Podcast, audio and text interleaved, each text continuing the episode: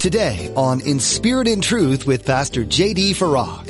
Here's the thing when you understand that prayer is just constant, conscious communion and communication with God all day, every day, throughout the day, it changes everything. I mean, you're just talking to Him about everything. You're, you're asking Him, please, Lord, let there be toilet paper on the shelf when I go to the store. I mean, you know, things like that. Just you pray about everything. You just talk to him about anything. You're listening to In Spirit and Truth, the radio ministry of Pastor J.D. Farag of Calvary Chapel, Kaneohe. Pastor J.D. is currently teaching through the book of Second Thessalonians. The topic of consistency of prayer is often a source of guilt for many, so you may try harder, make it more scheduled and formal. However, today Pastor JD will encourage you to approach prayer as a conversation, a constant awareness and communion with God who longs to hear from you. It'll change everything. Now, be sure to stay with us after today's message to hear how you can get your own copy of today's broadcast. Subscribe to the In Spirit and Truth podcast or download the In Spirit and Truth iPhone or Android mobile app. But for now, here's Pastor JD in the book of Second Thessalonians chapter 1 with today's edition of In Spirit and Truth. Been looking forward to our study in Second Thessalonians, and today we're going to resume our study through this epistle. Uh, Second Thessalonians chapter 1 is going to be our text, and we're going to finish the chapter today. We left off some time ago now in verse 10 of chapter 1, so we'll pick it up in verse 11, and our text will be verses 11 and 12. The text, the Apostle Paul is writing to this church in Thessalonica, and by the Holy Spirit says in verse 11, With this in mind, we constantly pray for you that our God may make you worthy of his calling and that by his power he may bring to fruition your every desire for goodness and your every deed prompted by faith. We pray, verse 12, this so that the name of our Lord Jesus may be glorified in you and you in him according to the grace of our God and the Lord Jesus Christ. So, I want to talk with you today about prayer, and specifically as it relates to how we pray, how we pray now with everything that's happening in the world today. In the text that's before us today, the Apostle Paul is writing to the Christians in Thessalonica concerning how he has been praying for them. And it's very interesting that Paul would continue to bring up just how much he loves them and prays for them. Before we jump into this, I think it would be helpful to kind of get up to speed. But it's been about a year that has gone by since Paul wrote his first letter, which was actually his very first letter, the very first letter that the Holy Spirit inspired the Apostle Paul to write. It was to the Thessalonians. And uh, it seems that a lot happened during that time, during that one year period between the first and second letter, not the least of which was a forged letter that apparently was making its way around as if from Paul, and it was causing a lot of problems and creating a lot of confusion. It's important to understand that this was a new church, and these were young believers, and they were enduring severe persecution and affliction. And I point that out because despite the difficulty and hardship. They were growing in faith and abounding in love. However, they were also weary in the affliction and persecution, which is why Paul writes them and why Paul prays for them as an encouragement to them. It's not so much that he prayed for them, it's how he prayed for them. And that's what I would like for us to take a closer look at. This because it is so apropos to how it is that we as a church ought to pray, not just as a church, but for the church in this unprecedented time in human history. What follows is a template of sorts from just these two verses, and I hope that you'll be as encouraged by them as much as they have encouraged me. First, in the first part of verse 11, notice that Paul prayed constantly. Now, this might seem like a firm grasp of the obvious at first read. I mean, throughout his epistles, he always talks about praying continually, writing to the Ephesians how that he would just pray continually throughout all of his writings, which is interesting, by the way, because in order to pray continually, that would imply that while you're driving, you can't close your eyes and fold your hands. That would be a mistake. And I don't, I don't mean to be silly, but I do have a point here. And the point is, is that prayer is simply talking to the Lord. And I have to confess that it was this simple truth that changed my prayer life in ways that I could have never imagined. I mean, it just changed everything. I had made prayer so complicated. I mean, it was so formal. And it became a chore, a got to instead of a get to.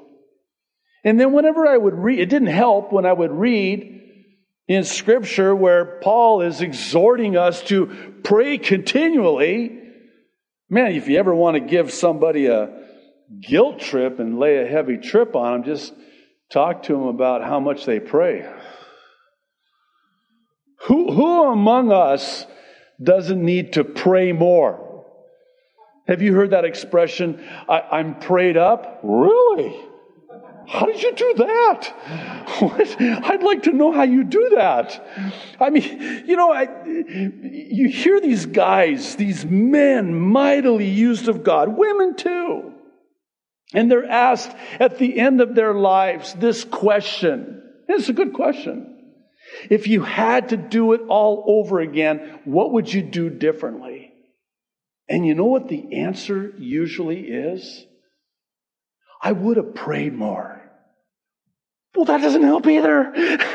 because now all of a sudden I even feel guiltier. Oh, I, I need to pray more.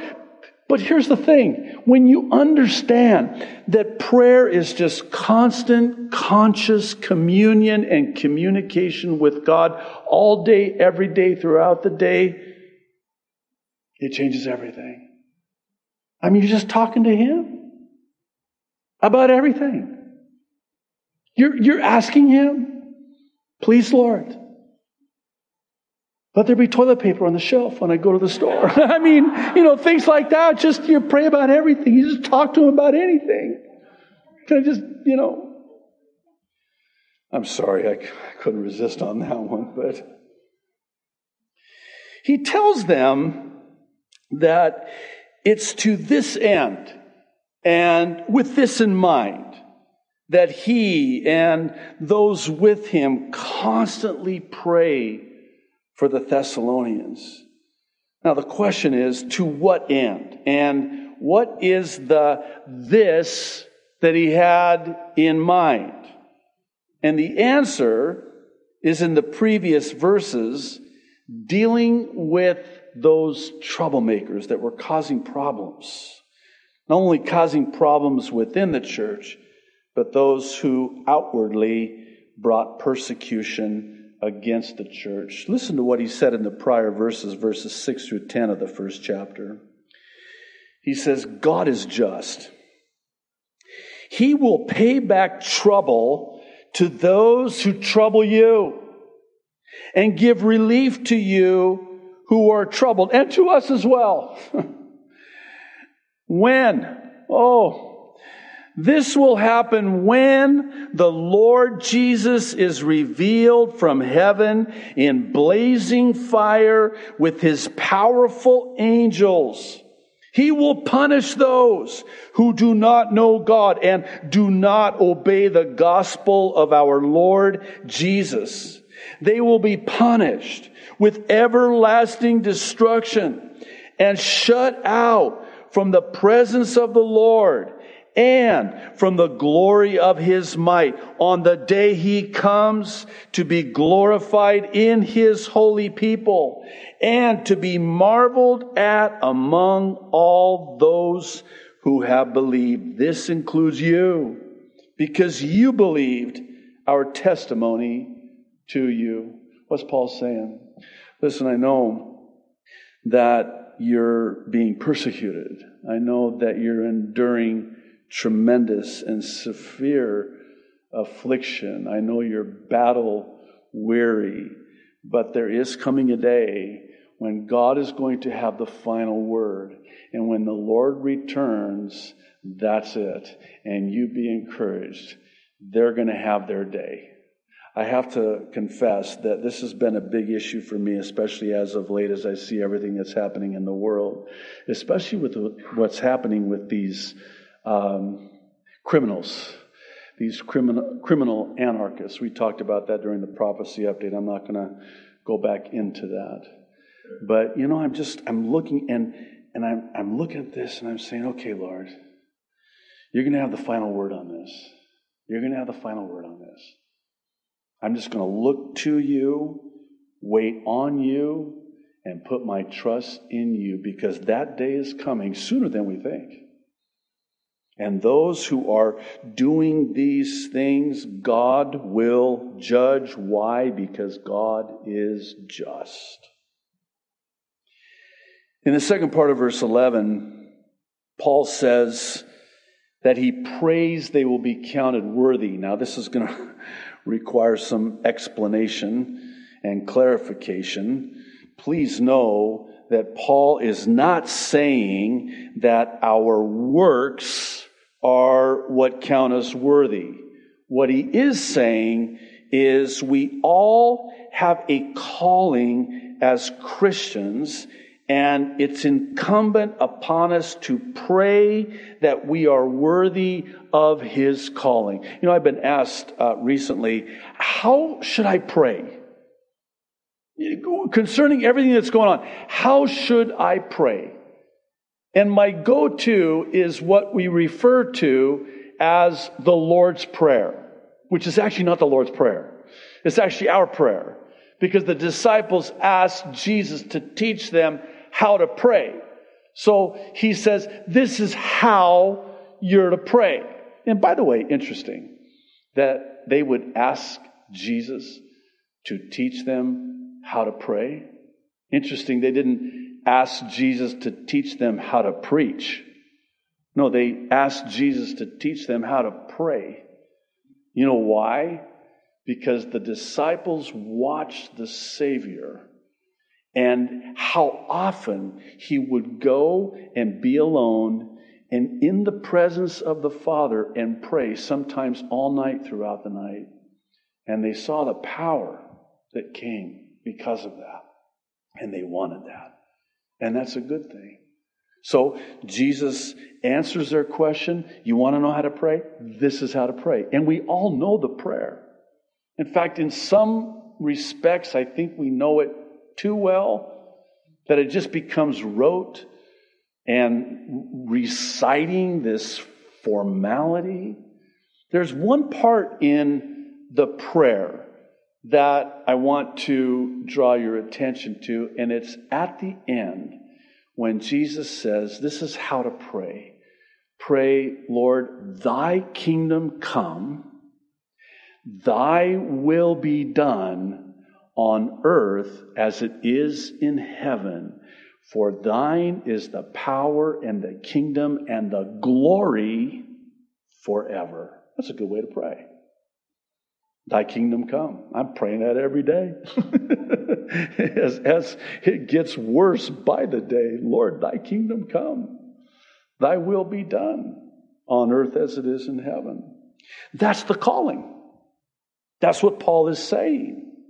Now, the question becomes one of how can we be counted worthy of his calling? And the answer is in verse 5 of the chapter. Paul says, all this, all this enduring of affliction and suffering of persecution, all of this is evidence, and this is important, that God's judgment is right. And as a result, you will be counted worthy of the kingdom of God for which you are suffering. I need you to think through this with me, especially if you're here today and you're going through a very difficult trial, which I would imagine some, if not most of you are, just by virtue of what's happening in the world today. Have you ever thought of it this way? That God is looking for someone whom he can trust with a difficult cup of suffering from which to drink. And he's looking for someone who is worthy of that suffering for the kingdom, for his glory. You know, after our daughter Noelle died, and we were grieving, and I mean, it was so painful. Something the Lord ministered to me that just, I mean, it settled me, and I never looked back, so to speak he basically posed a question to me. And the question was along these lines. So, as I was looking for a mother and a father to give a baby girl to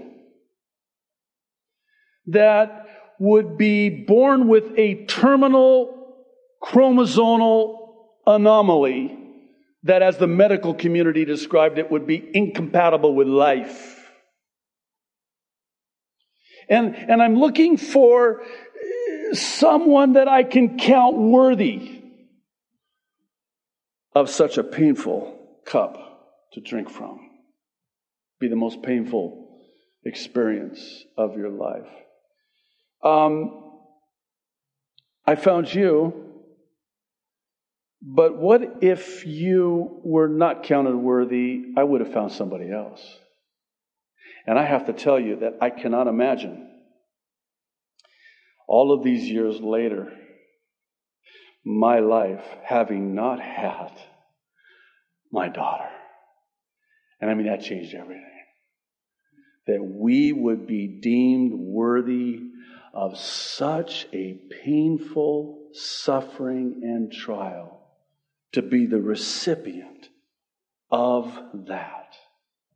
And that changed everything. When I saw it from that perspective, it just changed the way that I looked at it, and it, it healed my grieving heart, knowing that as the eyes of the Lord were searching to and fro throughout the earth, looking for a heart fully devoted to Him, fully committed to Him, worthy of such a thing, how, how many other parents did he pass up? Because this, this baby girl's going to be born.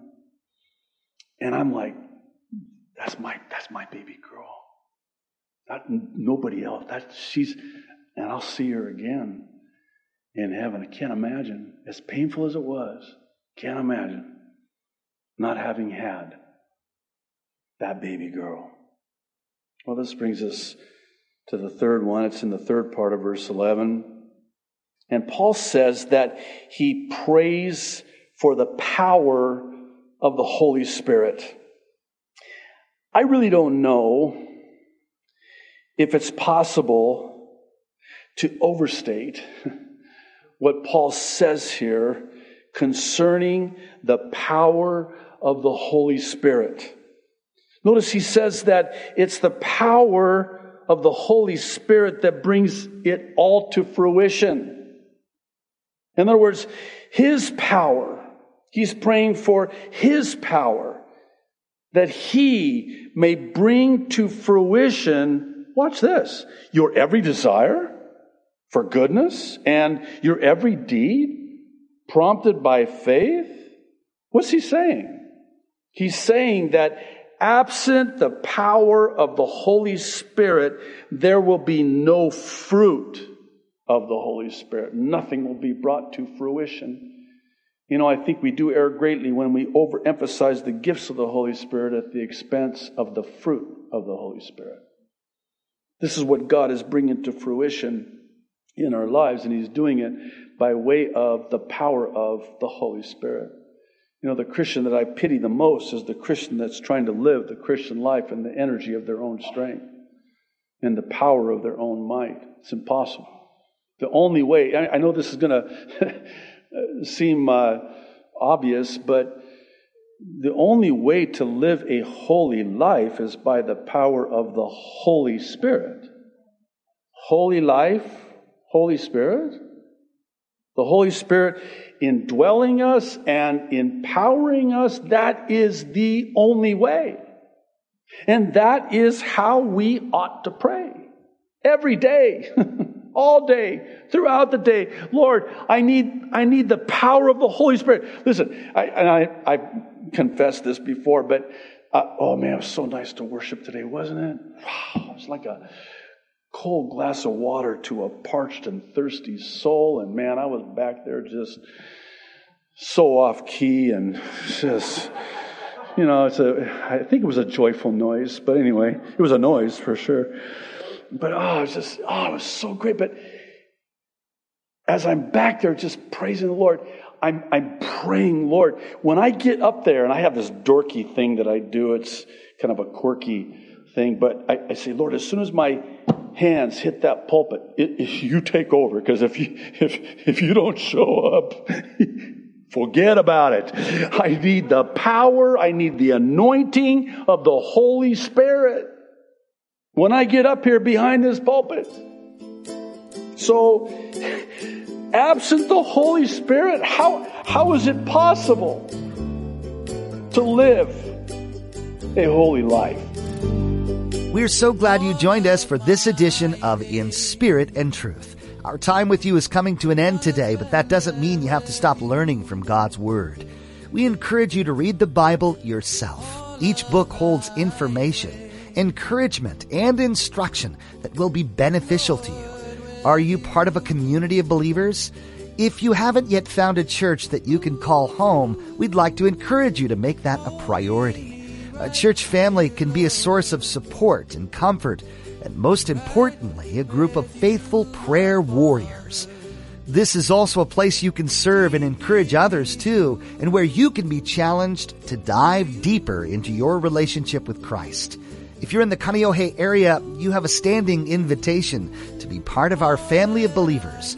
Come join Calvary Chapel Kaneohe on Sundays and Thursdays for a time of worship, fellowship, and in-depth Bible study with Pastor JD. You can find out more and get directions at our website, inspiritandtruthradio.com.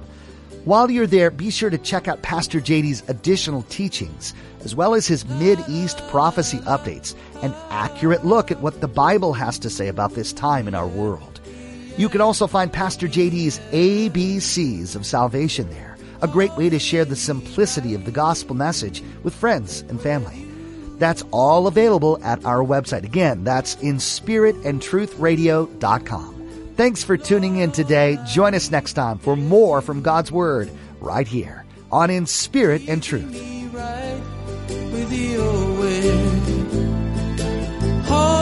Me true to you.